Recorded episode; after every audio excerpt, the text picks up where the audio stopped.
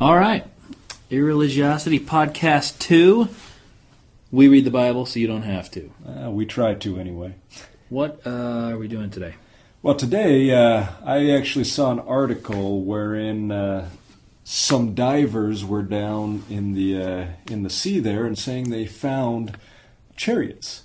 Now, uh, I saw that and I found it to be quite laughable, and so I started doing some research into this, and in fact, previously to this point, I already had some very base understandings concerning the Exodus, which is the uh, the focal point of this particular podcast, pretty much debunking the Exodus in every way possible. So that's what today's about. So what's your beef with the Exodus? Aren't you happy that the Jews escaped the slavery at the hands of the Egyptians? Well, uh, after they built the pyramids? Well, you know, uh, that's pretty sad that the pyramids were built a thousand years before they were even supposedly in Egypt. So uh, yes, that is my beef with the Exodus. But the interesting thing is there's a lot of people out there that are defending the Exodus.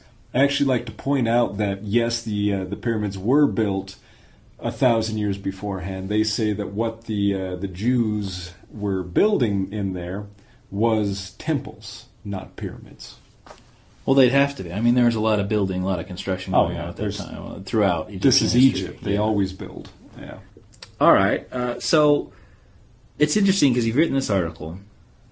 I would have probably just looked at Exodus and said it's mythical, even if there's some kernel of truth to these stories. Uh, it had been passed on through so many generations orally that this massive game of intergenerational telephone, you would have gotten so much added to it and taken away and so much garbled that uh, you can't really consider uh, the final product when it was finally set down to papyrus or whatever it was as anything other than myth. Well, and that's exactly right. That's what a lot of people don't understand, is that this was an oral tradition. I mean, if you take a look at it, Herodotus, our first real historian, he wrote about uh, about wars. And I mean, we're talking within a span of forty years, he was writing about wars. And the figures that he put in his, uh, in his books was so far stretched that uh, even modern-day historians are going, you know what, this is what Herodotus said. However, due to the population, this is what we think it is. And so, I mean, we're talking a span of maybe forty years where Herodotus is writing this. All of this is just oral histories. He's picking up on it. He's putting it down. So imagine we're talking a couple hundred years before they finally get around to writing down these oral traditions of the Exodus. So, I mean... Yeah, it's funny. I mean, living in the United States... Um It would be like the ancient Greeks taking the myth of the Iliad and the Odyssey. Which the, the Troy was supposedly attacked in the year twelve hundred B C, right? Yeah. And it, w- it wasn't written down to maybe seven hundred. Homer didn't write it down until seven hundred, even if it was Homer. You know, that's up yeah, to debate. that's up to debate who the um, actual... It would be uh, as if they said that these things are actually literal and... They're trying to find evidence that Aphrodite swung down and picked up Paris in the middle of the battle. um, you know, I mean, it seems like it's... The whole thing, to me, seems a little ridiculous, but... Uh, it's, it's really absurd, and the amazing part is, back in the nineteen seventies, there was a fellow by the name of Ron. I, his last name slips my mind right now. However, he supposedly dived down to this plane that... Uh, which I love that they point out, has the the angle of uh, handicap-accessible ramps in the U S A. And uh, basically, he dived down there. What plane was this? Um, it's it's over in the Red Sea. I, I don't know the name of it off the top of my head, but it's like you have the Red Sea, and in the center of it is this uh, raised plane. And it, it just kind of goes slowly down and then slowly back up. So the grade... is the equivalent of uh, a ramp for disabled people. Yeah. How nice of that, God that to was, put that. That's off. That, that's amazing because that's, they had so many wheelchairs back in... Uh, well, it was for the chariots, really. The, oh, you know, right. To the help them catch up. But no, no, the amazing part is this Ron fella, uh, he actually claimed to have found a chariot wheel. And the most interesting part is... He took it to a fellow by the name of Muhammad Hassan, who is the de- director of antiquities in Cairo. And this uh, Muhammad fella, he actually pointed out, yes, in fact, this spoke design is from the eighteenth dynasty of Egypt. Now, this is some mind-blowing news here, except for the fact that no one can find the wheel. This was in nineteen seventy. This was in nineteen seventies. And so you have this mind-blowing evidence, and it just gets misplaced like your car keys? Well, I mean, maybe it's in some private collector's yeah, collection sure, right now. Sure. Um, uh, the whole the whole way you verify these things, I mean, one expert can have one finding, but it needs to be corroborated by a number of other experts. Now, if a bunch of other experts had taken the time and looked at it and corroborated it as an eighteen what eighteenth dynasty, eighteenth dynasty, yes, uh, chariot wheel, I'd, I'd be more impressed by that. But one guy saying it and then the whole thing disappears is a little suspicious. Yeah, it's very suspicious to me that you have uh, a couple of people who are actually interested in proving that the Exodus occurred, and both of them are coming forward and saying, yes, we have found this wheel, we have this evidence, oops, we don't have the evidence anymore. Ooh, a picture of it? No picture. No picture, no. Okay, wonderful. Supposedly there's some sort of uh, video, fo- video footage, but the video footage shows nothing of the wheel. All it shows is Muhammad standing there talking about the wheel. All right, so scratch that one off. We we essentially have no way of verifying there ever was a chariot yeah. wheel. Yeah, exactly my point. And it was this article which really got the hair standing up on the back of my neck and said, okay, really, you guys want to understand the Exodus? Let me help you understand the Exodus. So, I mean, uh, basically, uh, I say we start through with the actual uh, different uh, pestilences and everything else that was cast at them, the hardships that the poor Egyptians had to, you know, endure.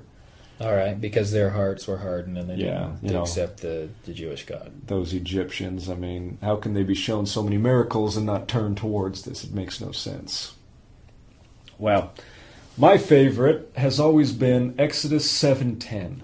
This is where Moses actually walks in front of Pharaoh and he casts his staff down. It turns into a serpent and, you know, oddly enough, Pharaoh just kind of goes, eh, sends his two magicians forward. They cast their staffs down, and theirs turn into serpents. Now, the only uh, real interesting thing there is supposedly Moses' staff ate the rest of, uh, of Pharaoh's. That snake was hungry. Well, you know, I mean, you got two snakes coming at you. What are you going to do? Well, eat them. If you've spent a lot of your life being a staff, I guess you don't eat very much. That's true. Yeah, it, it's hard being stiff all the time. I thought it was really funny when I first heard this as a kid, because I thought, whoa, you know, how could they duplicate this miracle of God, right? Yeah. How is that possible? And my parents told me, well, Satan can duplicate almost anything, right? Yeah. So th- this was Satan um, uh, duplicating the Lord's work. But he actually did it better because he had two snakes. But the one, the Lord Snake ate the Lord Snake ate the others. Yeah, yeah, yeah. It's it's too bad that even today you can go to Egypt, find a, a magician, just you know, a street magician, who will pick up a cobra, squeeze the little uh, pressure points on the back of the neck, and the cobra becomes stiff as a rod. I'd love to see that actually. I've never seen it. See how realistic it is. Yeah. I guess there's a nerve plexus. Is that what it is? Where you, yeah. you squeeze on that and it just. It just basically tenses up the muscles. The snake goes stiff as a stick, and you can walk around as if it's a walking stick. As soon as you release those pressure points, you have a snake again. He should have turned around and bit Moses. I mean, he's the guy that's squeezing you in the neck. Well, I know I would have. Yeah, the snakes. Their snakes didn't really harm him. All right, so that um, so that's not a big deal. The, the what struck me was that the Pharaoh wasn't impressed by this at all. Yeah. Ah, we do that all the time. Yeah, obviously. And now there is one thing I would like to state. Now, scholars today do believe that there was some people in Egypt at this time because there are references to Egyptian phrases and just references to Egyptian culture. That's not what I'm trying to dispute here. I actually think, yes, there was a small faction, and I really, really highlight the phrase small faction of people in Egypt. However, the thing I would like to also just stress is that this is a people who are strangers to this land. And therefore, things that they see are miracles to them, whereas the Egyptians are looking at it going, eh, so what? So you think the ancient Jews uh, spent some time in Egypt? Yes. Um, and actually in the Old Testament, two of their prophets were mummified, and they actually got most of the details right. Yeah, yeah. Um, so clearly, uh, and they had some Egyptian words, right, that they later yeah. translated like in Coptic. And yeah. So clearly they'd spent some time in Egypt at one point in their history. Yeah, at one point. Some of them. And I, uh, what was it, sixty years they were supposedly in Egypt? Uh, some form of generations have passed. I, I don't have the exact number off the top of my head. But they were supposedly enslaved in Egypt for many, many years. Now, personally, I don't think it was that long. And the reason why is specifically for the very next uh, plague that came forward, which was, of course, the waters of the river turning red with blood. Now, the reason why I don't think the Jews were in Egypt very long is because they saw this as a miracle. Now, the interesting thing is, is this happens every single year in Egypt. It's called inundation. Basically, you uh, you have uh, the Ethiopian and the southern Sudan that get these uh, floods that come through there, these uh, torrential rainfalls. And from those torrential rainfalls, the waters wash down towards Egypt, filling up the Nile, and basically the water turns red, and then it turns green, and then you have inundation where it floods out, and Egypt is actually able to, you know, crops. So crops. It turns red because of all the soil that's being uprooted. Green is when the plants kind of get up top of the surface, I guess. Yep. And then and then it inundates and, and fertilizes the soil. Yeah. yeah, which is why Egypt was such a a great milestone for the ancient world, is because they were the ones who could have crops consistently. I mean, Egypt was basically able to base their calendar off of inundation. That's how regular it was. Yeah, it was one of their seasons, right? You had you had the flood, inundation, and the dry spell or something like that. Yeah, yeah. Um, so, I mean, this must have been, it must have seemed miraculous, even if it happened every year. Even to the Egyptians, you know, wow, yeah. This is massive, you know, the, the river's mostly the same color, and then this massive sort of technicolor fireworks display, um, and then they get more food.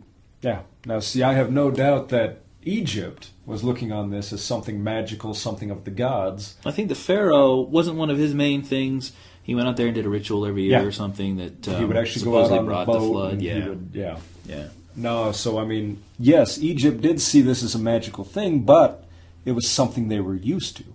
Whereas I look at this as you have this outside people coming to this, and they all of a sudden see the waters turning red with blood and instantly attribute it to, oh, Moses did it. Or could it be that they were talking a hundred years later, and that's one of the details that someone had mentioned? And so it gets incorporated with all these plagues and that sort of thing. Yeah, very well could be that as well. I mean, we're we're, we're guessing here, but the the plague of the Nile turning red with blood, really there's nothing miraculous about it. It's no. essentially fertile topsoil or whatever it was yeah. that was brought down. It's basically just topsoil from Ethiopia and the southern Sudan, which causes the Nile to overflow. Now, kind of on an offshoot on this one, which leads into the rest, many scholars today have been trying to figure out how these plagues actually happened. And many of them have been attributing them to volcanoes. I mean, a lot of them have been moving towards the theory that it was volcanoes that caused all of these pestilences and all these plagues to Egypt. Now, uh, the reason why is you have the darkness, you have uh, the river turning red with blood, so on and so forth. And so they've been looking towards volcanoes instead of just looking towards the society itself. Now, one of the volcanoes they've uh, they've tried to press forward is the uh, Rift Valley of Central Africa. The only problem with that is those volcanoes are still erupting today, and uh, they don't even send their eruption towards Egypt. It actually goes uh, down the wrong way to Lake Kivu. So, I mean, these eruptions are completely pointless to even look at if you're actually going to be studying this and reading what scholars have. Except God could have diverted the eruptions when the uh, toward Egypt back in those days. Of course, except there would have been some sort of evidence of that happening. God doesn't leave evidence sometimes. Ah, that's, that's He's magical. True. That's his whole point. Well, all right. Well, how about we move towards another volcano, which may be more plausible, even though it was a hundred or so years before the Exodus actually occurred. See, again, th- this time would blur together, though. If you're writing this stuff down four or five hundred years later, hundred years, give or take, doesn't matter. Exactly. Exactly it, it, my it point. It all blurs. I mean, these these are all based on oral tradition, so they get blown up, made bigger. Now, exactly what he's talking about. Now, in the Aegean Sea, there was a volcano known as the Thera Volcano.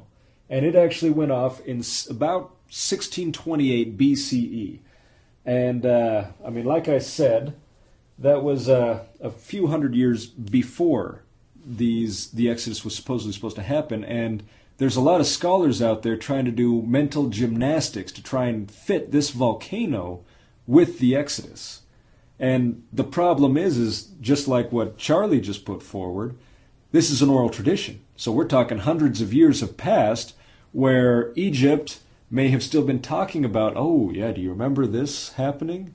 And then, you know, it's being incorporated into the stories of these oral traditions of this people who spent a short amount of time in Egypt before departing. You know, it's funny because I remember seeing, I remember hearing that name of the volcano on some Discovery or History Channel special having to do with Atlantis, right? Yeah. Because Plato has in one of his dialogues a reference to Atlantis, um, and they think that that's, that Thera volcano is kind of what started this whole Atlantis myth, because it was a massive explosion and it sunk an island in there or something like that. I don't know what it was. Um, but what is so surprising to me about this whole thing is that scholars are actually taking the Exodus story seriously enough that they're looking into possible or plausible reasons for how it got the way it was. As if one hundred, two hundred, three hundred years of talking and having this legend accreting more legendary and mythical things isn't enough to explain it. I mean, what if, I don't know, the Egyptians never would have recorded any type of defeat. What if they got tired of having, like they often did, if the populace got too numerous, they'd kick them out. Yeah, right. They did the that foreigners. To the Greeks. Yeah, they, they, they get they get really upset. Um, it, you kind of hear the same thing in the United States today. They're like, "Oh, these immigrants, we can't stand them. Get them out of here. This is our country." Well, it really isn't, right? We've been here for two hundred years. Before that, it was the Native Americans. Um, but Egyptians very much had that sense of nationality, where uh, we don't like these guys. Our problems uh, in the national, the natural order of things, the reason why things aren't so good is because of foreigners. They could have kicked him out, um, pushed him out of Egypt, uh, got tired of him, and, and kicked him out, and, and then you come up with all this stuff to explain it, right? A couple hundred years later, you got these people out there wandering through the Sinai Desert going, why is our life so tough? And then you got Moses sitting there saying, don't worry, I went before Mo- or I went before Pharaoh. We argued back and forth, and I wanted you to go free because God said this. Or even a legend like Troy, right? I mean, how do we know that um, the people who were in Troy ever existed? How do we know that Odysseus ever existed? How yeah. do we know Moses ever existed in the first place? I mean, why why would... I mean, we, we have archaeological evidence for Troy, right? Yes, we actually have it where they've dug it up and they've de- determined which particular Troy there that right. was. It I mean, there were like nineteen different um, layers, nineteen layers in there. Yeah. But um, the existence of Troy, even if they prove the Exodus or some kernels of truth, it doesn't have it doesn't provide any evidence for any supernatural... Just like the existence of Troy doesn't provide any evidence for the supernatural uh, events that occurred in the Iliad. Exactly. Right? See, I mean, you, I mean, this is the funny thing is, I was actually reading an article wherein there was a, a California uh, rabbi who came forward and said, you know what, the the Exodus didn't happen. It's a nice story. It's a it, it teaches you things, but it, it didn't happen. And uh, there was a newspaper article written, but the actual article I was reading was by another rabbi who was going on and on and on about how the denial of the Exodus is basically denying that all the Jews who have been martyrs for this have been wasted by denying the Exodus. Now, I equate that to Troy. You have all of these people in Troy who, if you deny that Troy did not exist, you deny that, that Hercules was... Achilles. Uh, Achilles, excuse me, Achilles. That if, if that isn't, then what about all the people that died in Zeus's name? What I mean, that's true. You're denigrating their memory. Exactly. Uh, it, that's bizarre.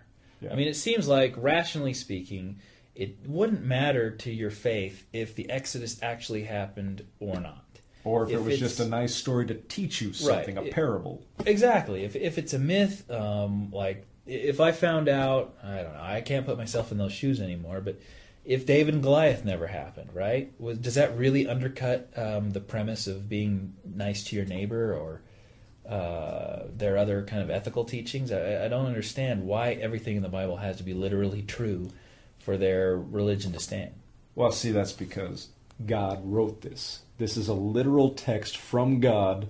Therefore, if it isn't true, then God isn't true. God what, isn't what if he's writing in parables, though? I mean, uh, and he's just not telling you. I mean, I mean, you look at the, the rainbow, right? Yeah. Are you honestly telling me there were no rainbows before the flood? Yes, there were no rainbows before the flood. Light did not refract through right. water before the flood. There's no differential refraction of light through a prism before the flood. So if Newton had taken his little prism back before the flood, that, that wouldn't have happened. Yeah, he would have just seen Say a nice of, little crystal. But there's no evidence for a worldwide flood in the first place.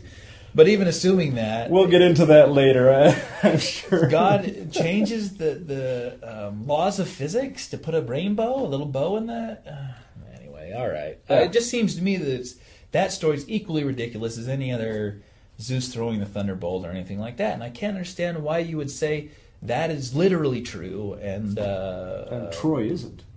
Yeah, or yes. Zeus causing Zeus thunder causing, yeah. isn't, right? Or Thor throwing his little, I don't know what it is. Anyway...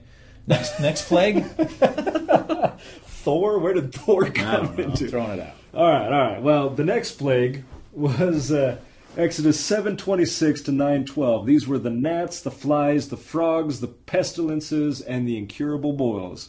Now, supposedly, this only affected the Egyptians. Which this actually sounds like the Job story, right? Except inflicted on the Egyptians. That's actually a very good point. That hadn't even occurred to me.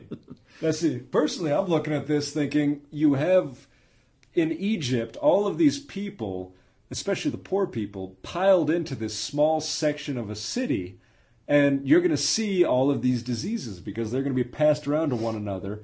And, of course, I, I don't know if you guys have ever noticed with religious people, but they'll have something happen to them, and then as they go forward in time just a little bit, they'll be looking back on it and think, oh, well, that wasn't too bad. I'm glad I wasn't as bad as my neighbor here oh, who yeah. could have had the same exact affliction. That's a fallacy that's called post hoc ergo propter hoc. It's after this, therefore because of this, yeah. right? If there's a temporal association with it, it must have happened because of these things. And it's it's a fallacy, but it's hard to explain to people who aren't trained in that sort of thing and have that religious mindset why it's a fallacy.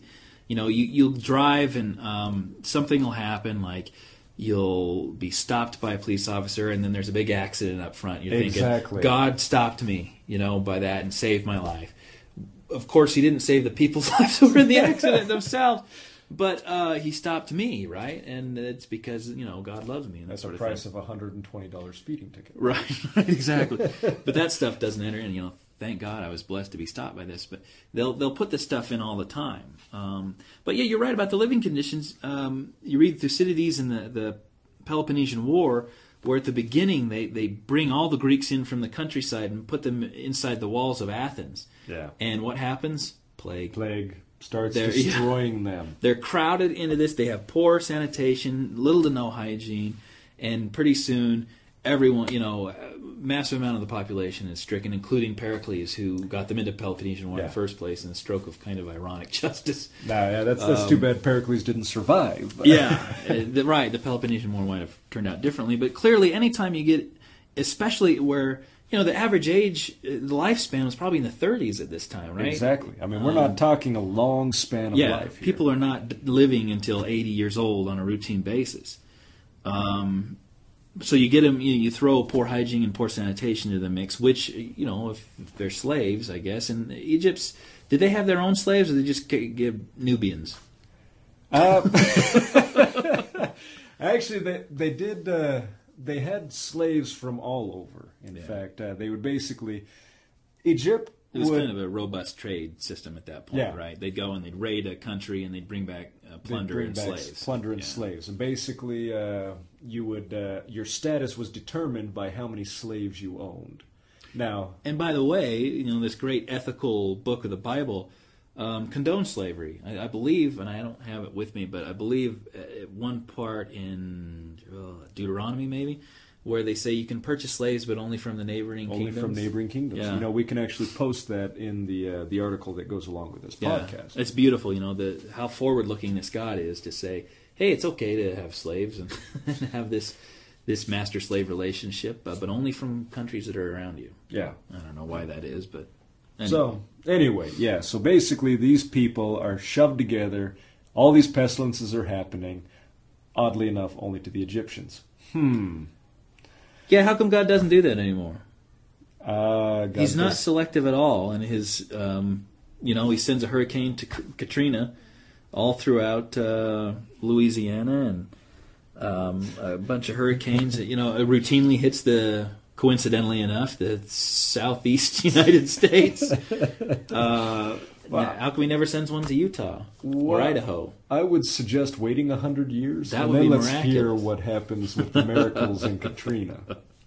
Ah, you, you're probably right. All right, so scratch that one off your list. What are we up to now? All right, well, the next one is hail. This is Exodus nine thirteen to nine thirty-five. Now, the interesting thing with this is... Now, hail in Egypt would be a miracle. Yeah. You got to admit that. Oh, yeah. Well, considering that in Egypt, they get zero point three nine inches of rain a year, period. Now, just to give you a little idea, in Phoenix, Arizona, on average, they get zero point seven inches in January alone, or zero point seven, or excuse me, seven point nine inches for the entire year. So we're talking Egypt gets very, very, very little rainfall at all. In fact, when it did fall, people were upset at the gods and they figured something was going wrong. So you think that they had a larger than normal storm, basically. Basically. Did they actually say it was hail? Hailstones falling from the sky, like ice balls, or uh, I don't know how they. They, they're. I've heard it a few different ways. Uh, from hail to hail of fire coming down. I mean, the Ten Commandments, that movie, they had hailstones of fire coming down, which is another reason why so many people have been moving towards a volcano theory, to try and uh, and you know justify the fact that there was hail of fire coming down out of the sky. However, no, hang on a second. I just, if you posit a volcano, aren't you removing the entire supernatural element from it anyway? Yes. So what's the point? Um, if you're saying, well, the ex- explanation for this plague was that just a volcano erupted, does that really gain you anything? God did the volcano. I guess. Brimstone, though, isn't it? Doesn't brimstone catch on fire? Yes. So maybe it was hailing brimstone. Of course. Now, the interesting thing is, something I would also like to point out, why is there no evidence of fire blazing down out of the sky, blasting Egypt up? I mean... Whoa, that we should have layers of burn for exactly. Right? In the uh, Greeks, when they went through one of their dark periods... Um, Uh, there's evidence of burning, you know. I, I don't know what happened. Uh, I don't think anybody does, but there, uh, all these countrysides and villages, they have all these layers of ash and, and stuff that burned down. Uh, you'd think in Egypt you'd come across one of those if it was... Well, I mean, Egypt is so dry, everything is preserved, which is why papyrus, mummies, what have you, is so preserved, is because there's very little to no moisture in the air at all. So something like this, some big catastrophe, like fire and hail coming out of the sky, that would be something that archaeologists would be able to look at and go, oh, well, look at that. It's right there. You'd think that the Egyptians also would record that. Um, but, you know, the counterargument is that they don't ever record their defeats, right? Only their right. successes. However, the counterargument to your counterargument is this would be viewed as something coming from the gods. And they even recorded Akhenaten, who nobody liked in yeah. Egypt. You'd think that there would be some recording somewhere. All right, so so the hail doesn't really stand up to any sort no. of scrutiny. No, my suggestion to that is there was probably a larger-than-average storm that blew through. Uh, it was very easy for this outside people to see that the Egyptians weren't happy about this storm, and so they later on instantly attributed it, and probably where the fire came from. I mean, fire is a very mystical thing back then. I mean, you have the pillar of fire that comes up where God's talking to him out of a pillar of fire. I'll go you one further, saying if these guys already accept um, the waters turning to blood and the, the gnats and the flies and the incurable boils and all that stuff, couldn't they have just made it up? Yeah. I mean, isn't it possible they just said, oh, God made it rain, rain, fire, fiery hail down on top of them to soften the Pharaoh's heart? Well, you know, you know uh, that, that would soften my heart, couldn't seeing they? My city destroyed by fiery hail. So couldn't they have just made the whole thing up? Yeah. All right. So anyway, locusts. Ah, yes. Now locusts. That's a miracle. This oh, one yes. I was never impressed with as a, as a kid because the there's a very similar um, plague in Mormon, early Mormon pioneer time. That's a very good point. The Mormons were hit with a locust. Uh, the pioneers there, weren't they? Yeah, they were saved by seagulls. Of it's, course. It's amazing. That is actually a very good correlation. That's a very good correlation. I never thought that. I thought this plague was like, oh, man, that's pretty common, right? These locusts come and whatever. It, clearly locusts come wherever the stuff to eat is. Exactly. Right? And with Egypt being so fertile. Now, to give you an idea, I actually looked up. This is on the National Geographic website under locust plagues. But I looked it up, and just in the years nineteen hundred to two thousand, there were locust plagues from nineteen twenty-six to nineteen thirty-four, nineteen forty to nineteen forty-eight, nineteen forty-nine to nineteen sixty-three, nineteen sixty-seven to nineteen sixty-nine, nineteen eighty-six to nineteen eighty-nine. So we're talking every couple years we have locusts flying in like crazy. So this is pretty common. Yeah. Again, pretty common. An outside people seeing something that the Egyptians know is common and just going, eh, it's a miracle. Yeah, I, certainly that that uh, that's almost evidence that they were there, right? That they remember the plagues of the locusts. But they're certainly going to have to resort to a supernatural explanation for that one. Yeah, yeah. Now, the next one is the interesting one. It's darkness. Supposedly there was darkness for several days there. Exodus, uh, let's see, ten twenty-one to ten twenty-nine. Now, uh, the interesting thing I've always found is this darkness was supposedly so thick that nobody could see anything. It was uh, very difficult to move around. Well, we're talking three days here. How did people survive in three days of darkness? Not only that, but how did Pharaoh send a messenger to Moses through this darkness if it was that black? Very slowly. Very slowly. He had to crawl and walk around with a little cane like a blind man. He probably had a flashlight. Oh, I, I, you know, I, I hear they, they were very common. One of those wind-up flashlights. um... It was three days of darkness? Three days of darkness. Just like when Jesus died. Just like when Jesus died. I wonder if there's some sort of uh, significance to that three days of darkness stuff. Well, that's a theory of mine, going back to Egypt and threes, but uh, we can get into oh, that later. Yeah. All right. Yeah. So, um, three days of darkness surrounding uh, all of Egypt? I can't remember. I should have read this stuff before I came in here, but all of Egypt or just like the capital or what? All of Egypt, supposedly. Um, there was no real suggestion. It was just Egypt was in darkness. It didn't ex- exactly state city, where, place. It was just Egypt was in darkness. So it could have been just the city around them, around the Pharaoh. Exactly. Right. They're I'm wondering why Egypt's uh, neighboring countries wouldn't have noticed the, the darkness covering for three days. Huh. Has Egypt been pissing well, off the that's... Jews again? Man, that's like the seventh plague we've seen. Come on, guys. Can't you just let their people go? Well, see, this is also interesting because this is another reason why this volcano theory keeps propping up, is because people believe that if, if the uh, the Thera volcano, which was such a massive explosion, sent so much soot into the air that it would darken the world for a few days. Now, uh, I mean, all right, I, I can uh, I can accept that a Thera volcano, if it exploded, would send soot up in the air and darken it a little bit, but to the point where Egypt couldn't function? I mean, really? Well, I mean, if it did happen, then you certainly exaggerate it and say this darkness, not your normal volcano darkness, it was a God-inspired darkness. You couldn't see your hand in front of your face, right? And yet the messenger still made it to Moses. Very carefully. Tripping several times, scrubbed up knees. Well, maybe it was a volcano if all this stuff is leading toward a volcano theory. Well, see, and that's the interesting thing, is it all comes down to, uh, I mean, like I stated previously, the Thera volcano was in sixteen twenty-eight B C E, and the Exodus, from the dates they've pulled out of the Bible, was supposedly between fourteen ninety-six and fourteen forty-six B C E. So, I mean, we're talking a couple hundred years there, one hundred to two hundred years yeah. there of separation. Yeah. I was listening to a lecture on Herodotus, and they were trying to give a sense of how difficult it is, because Herodotus had to uh, interview people that were in these battles, right? Um, how difficult it is to maintain a, uh, an oral history. So the example that was given was, can you remember your grandfather? Most people can. Can you remember your great-grandfather? Oh, you're getting pretty iffy. Can you name a great-grandfather? No. I can't either. And that's, your great-grandfather was probably born about, what, forty or sixty years before you were? Yep. Uh, and you go back one more generation, and it's all, you have no idea. It's muddled. It's hard for us to believe because we have instant access to the internet, to libraries, to newspapers. We can go and look at this stuff.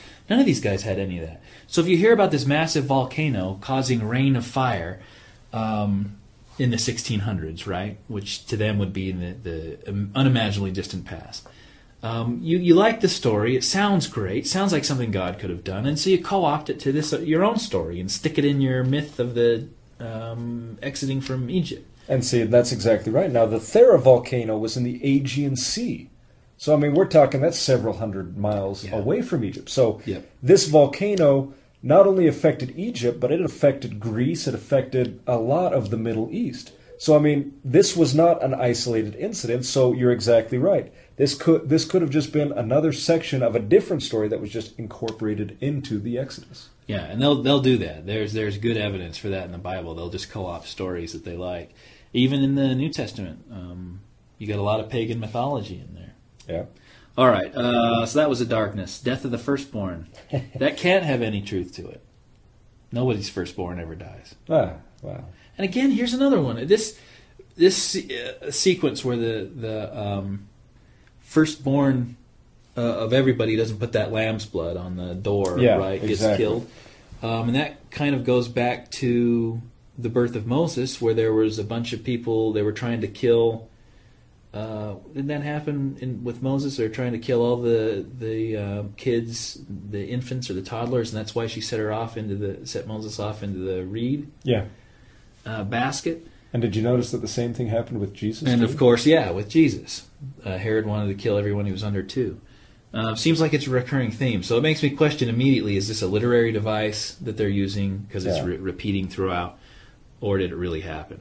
So what's your take on it? Did it really happen? Did God actually send the plague down? Well, I'm I'm pretty sure if the Egyptians would have lost that many people, there would be a huge hit to their economy. And, you know, you brought up earlier that Egypt doesn't like to write down defeats. In fact, uh, no ancient kingdom did. Mostly they would write down their victories. However... Except for the Jews. They'll write down their defeats. That's very true. The Jews were very good at writing down everything. They're almost masochistic. Well, you know, if you piss off God enough, you, you kind of learn to be masochistic.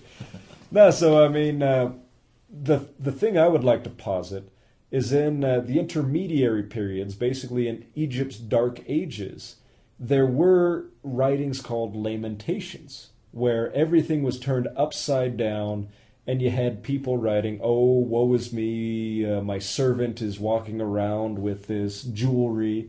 And you would find something like that, at least some shred of evidence where somebody graffitied a wall concerning this.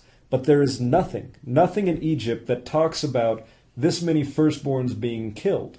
Now, a lot of people posit that Ramses was the one that was the pharaoh of Egypt during the time of the Exodus. And there is evidence that his firstborn son did die. So, I mean, if you move down far enough down through the generations... This could easily be tied into, oh, our prophet did it, he killed Ramses' son, to one hundred years later, oh, our prophet did it, he killed all of the firstborn in there, in Egypt. Yeah, it does seem like, yeah, it would get bigger as, in the telling as it goes. Yeah. Um, but interestingly enough, though, if you posit that Ramses is the pharaoh of Egypt, his son died, and we know that because it, it kind of marked a turning point in his career. He used to be this expansionistic, um, you know... Uh, go Outgoing out there and battle and... everybody and fight and et cetera, et cetera. And there was a turning point uh, in the middle of his career where he just didn't do that. He started negotiating um, with his enemies and uh, uh, kind of scaled back quite a bit. He yeah. changed. And that was probably the death of his firstborn son. Uh, I believe his wife also died. Um, yeah, she died together. very, very shortly afterwards. Um, but he lived for a long time. He probably lived for thirty or forty years after that. Yep. And the Pharaoh in the Bible is supposed to have died in the... Uh, in the waters. In the waters. And the parting of the sea came back in and crushed them. Now, see, it's interesting that you question that Ramses was the Pharaoh. Now, see, a lot of scholars, again, going through the gymnastics, have pressed it further to saying, oh, it wasn't Ramses. It was either Thutmose the First, Thutmose the Second, Hatshepsut, or Thutmose the Third that was the Pharaoh during the time of Egypt. However, if you look at it, I mean, a lot of them look to Hatshepsut. Now, uh, not many of you understand who Hatshepsut is. She was the wife of Thutmose the Second. When he died, she was the first woman, excuse me, the first woman to step forward. Got a tickle in my throat. You need a glass of water there? Why, yes, I do. Hold on. Explain uh, Hatshepsut to these people. Uh, she actually uh, married a guy, um, and when he died, she never remarried. And so she became the pharaoh. She uh, wore the little fake beard that they wore. She wore the crown, clearly the, the serpent and the vulture of north and, and southern Egypt. Um, she acted as the pharaoh. And actually, her son, when he took over, waited for about twenty years um, after her death, and then very um, uh, persistently carved out all of the stuff that, that she was, probably because they didn't like the fact that that Egypt had a woman for a leader, right? It, it yeah. made them look weak, I guess, in that time. Um, and the only reason we know it is that uh, there are a couple obelisks, right? that the people missed. Yeah, the servants were supposed to climb these obelisks to chop out her name, but they just told the pharaoh, yeah, we did it, and it, her name was still up there. Now, see, and, and a lot of the reason why I think that they did that is Egypt was a land of tradition. When things started changing, that's when decline started coming. And so that's why they didn't like change in the least. And so, again, this is Hatshepsut.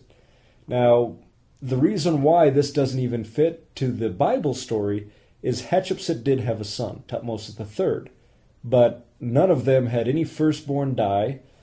In fact, it was at the height of Egypt's power. Things were being built. Hatshepsut built dozens of these obelisks. She loved obelisks, so it just doesn't fit. So the cities, too, that they mentioned um, were cities that were, uh, I think, storehouses uh, in Ramses' time. Yeah. So that fits as well. And his firstborn son did die. And actually, shortly after that, we get the first mention of Israel as a nation. Um, so it, it, if it, if it did happen, it probably happened during Ramses' time, if it did happen at all. Yeah, now, another thing is uh, the reason why I, I toss out Hatshepsut as being the uh, the pharaoh is the capital was farther south, away from Moses and where his people were, were sitting. And so there was no way that Moses could be casting these uh, afflictions at them, going back to his people, and then returning back and forth, back and forth. There was just too much travel time between where Hatshepsut had her capital and where Moses and his people were supposedly sitting. So, I mean, basically the only pharaoh that really fits is Ramses, and yet again, it was only his son that died. And he lived for to a ripe old age. Um, second longest ruler, I think, in yeah. Egyptian history, uh, aside from what, Pepi, I think? Pepi. Who ruled for ninety-six years. That dude ruled forever. That guy's awesome. All right, so the last one, the parting of the Red Sea. Ah, this one's my favorite.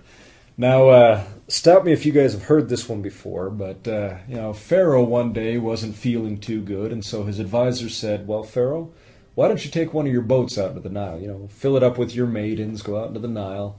And so uh, Pharaoh climbed into the boat. He went out with his maidens and was really enjoying himself. In fact, it was a very enjoyable experience for him until one of his maidens started screaming and wailing in sorrow. So he walked up to her and he asked her, well, what's wrong? And she points out, I dropped my amulet into the water. So Pharaoh assures her, don't worry, don't worry. I'll, I'll buy you another one. I'll make it better. And she continues to wail, saying, no, this was a very special amulet to me. I really want that amulet back. So Pharaoh, not wishing for her to ruin his day, calls forward his magicians. And lo and behold, the magicians part the water of the Nile, go down, pluck up this amulet, give it back to the handmaiden. She goes back to happily rowing, and they close the ocean back up, or excuse me, the Nile back up again. Now, uh, this tradition was in the time of Sneferu, the great pyramid builder. Again, thousands of years before Moses and his people were supposedly even going through there. So doesn't it make sense that a people coming through here hear this story and think, wow, that's a really big miracle that could have happened. And then slowly over the oral history, it becomes incorporated into their miracles that Moses cast. Or Satan knew that that miracle was going to take place. Uh, and before it happened, about a thousand years before, he planted into the heads of the Egyptians. Oh, and so he allowed Sneferu to actually have his magicians part the water? Yes. Yeah. It's um, plagiarism by anticipation. Of course. Of course. Uh, yet again, something we will go into with theories. So, I mean, basically you have this story that, I mean, is probably very well known in Egypt. I mean, this is the great Sneferu. And uh, yeah, they were always looking back towards the time of Sneferu. Sneferu built, uh, what, three pyramids? Three pyramids. He built one, it collapsed. He built the second one, and it was going to collapse, so he made it. It's the bent pyramid. Yeah, the bent pyramid. Goes up, and then quickly they finish it. And then he finally got it right the third time. That you got to give him credit, man. Yeah. He he hung tough. Well, that dude, I mean, he could have gone back to the mastabas to have his own yeah. little funeral just like everybody else, but none. Or step pyramids, but he did the true pyramids that we see. I mean, that yeah. guy's... He was persistent. So, I mean, yes, people in Egypt constantly looked back to the time of Sneferu, the time of the great kings. And yet again, this is another reason why this story would be so well known among the Egyptians and why this outside people coming in would catch wind of it. And then through several years passing in their oral traditions, all of a sudden it's incorporated in, except now it's Egypt who's getting drowned by the same parting of waters. Yeah, uh, that sounds plausible. Yeah, uh, and and it does actually give evidence that they were in or around Egypt at some point. Yeah, right. So there probably is a kernel of truth. They probably spent some time in or around Egypt. Um, who knows if they were slaves? There certainly weren't six hundred thousand men. Who I knew left. You were going to bring that up. um, I don't think anyone who's rational and knows about the population of Egypt at the time accepts that. And, you know, once you get to those numbers anyway, it's the same thing in Herodotus where he says, you know, millions and millions of ships or whatever, people came in Xerxes' army and they think, oh, come on. When you get that high, it's really tough to keep an accurate count, right? Yeah. It's just a lot of people. Yeah, it's just like saying, ooh, a lot of people traveled through here. So instead of six hundred thousand, you know, who, who knows, maybe ten thousand, twenty, sixty thousand? Well, see, and that's actually interesting because, uh, again, the mental gymnastics... There is actually a word, elef, which is uh, can be translated as a thousand, which is where they get the six hundred thousand from. However, it can also be translated into clans or military units. And so you have these uh, these scholars out there doing the gymnastics saying, okay, well, if elef means clans or military units, then roughly it was only twenty thousand people in huh. Moses who left and traveled through it. I mean, they've even gone so far as to say, you know, the Sinai Desert cannot possibly host that six hundred thousand people. I mean, where are they going to find the food? That's why they all died before they got to the Promised Land. Yeah, that's very true. That's very true. I mean, clearly, this is just a story that, if nothing else, is a fable or just an oral tradition that was blown out of proportion. Uh, yeah, I, I don't know how you can take uh, this... And this is probably, with that, if you take the ten plagues away, it's it's probably the most one of the most historical things you have, you know, early in the Old Testament. But uh, even this seems is, is rife with even kind of fundamental historical errors or flaws. But again, you know, it's it's oral history that's been written down later, so it's tough to judge on that criteria. And you're probably not looking. These guys certainly didn't write this as literal history. That didn't start uh, until Herodotus. Um, these guys are writing this to tell a story. They're telling, they're writing it to tell a point, to get some message across to their children. Um, the point's probably how powerful God is and how if you just depend on Him and you, you, you're steadfast that He'll come through in the end for you. Um, and it, that it gets the and you can overcome massive odds, right? Even the Pharaoh of Egypt had to bow down before God or get crushed in the Red Sea. Um, these are inspiring stories, and clearly that was the intent of the story, and not to relate any type of historical truths. You know, you bring up a, a thought, actually something in my earlier church days when I was actually attempting to be religious, there was a miracle brought forth. I mean, you hear all these little miracles that individual people have had, and this particular one was very interesting to me. It was uh, during the times of the Great Depression, see, in uh, L D S religion, there's something known as the tithing, where you give ten percent of what you make to the church, and therefore, you know, what is God's should be given to God. And that's what this ten percent is. Well, back in the Great Depression, there was a farmer who didn't have any money except for a small amount, and he could have taken that money and used it to pay for food for his family, but instead he used it for tithing. And then lo and behold, he was out in his cabbage field, you know, digging up his last bits of cabbage, and hidden inside one of the cabbage leaves was a ten dollar bill. Again, a miracle, because, I mean, as it was put to me way back when I was a young child, cabbage leaves grow very tightly together, so there's no way a neighbor could have walked up, peeled back a leaf, and stuck ten dollars in. Are you telling me they believe that God planted that ten dollar bill inside the D N A of the cabbage? That is exactly what I'm trying to do. It would grow out with it. That oh my God. Somehow this ten dollar bill was lying on the ground and just somehow got folded up into the leaves. I mean, this is an actual miracle that is taught in the L D S church. And I mean, this is just back from the nineteen twenties. We're talking here. And I mean, that's a pretty good-sized miracle right there. I mean, it may be a small little thing, just a cabbage and ten dollar bill, but that's still a miracle. When I hear that stuff, my first thought is always, is it more likely that this miracle actually happened, that there was a ten dollar bill that the cabbage grew up around, or that there is it was there in the seed, or the cabbage actually printed the ten dollar bill itself? Or is it more likely that these people are just selling you a bill of goods and it's a story that was just made up to inspire?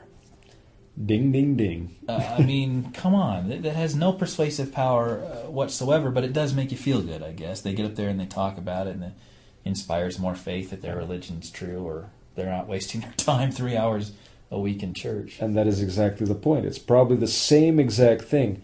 This story of the cabbage was there to inspire people and let them know God is out there to help you. It is the same exact thing with this oral tradition of the Exodus.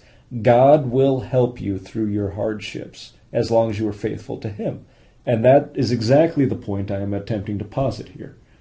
So so that wraps up this podcast. Next week? Uh, Glenn Beck. Glenn Beck. All right. Glenn Beck. Excellent. Have a good day, all.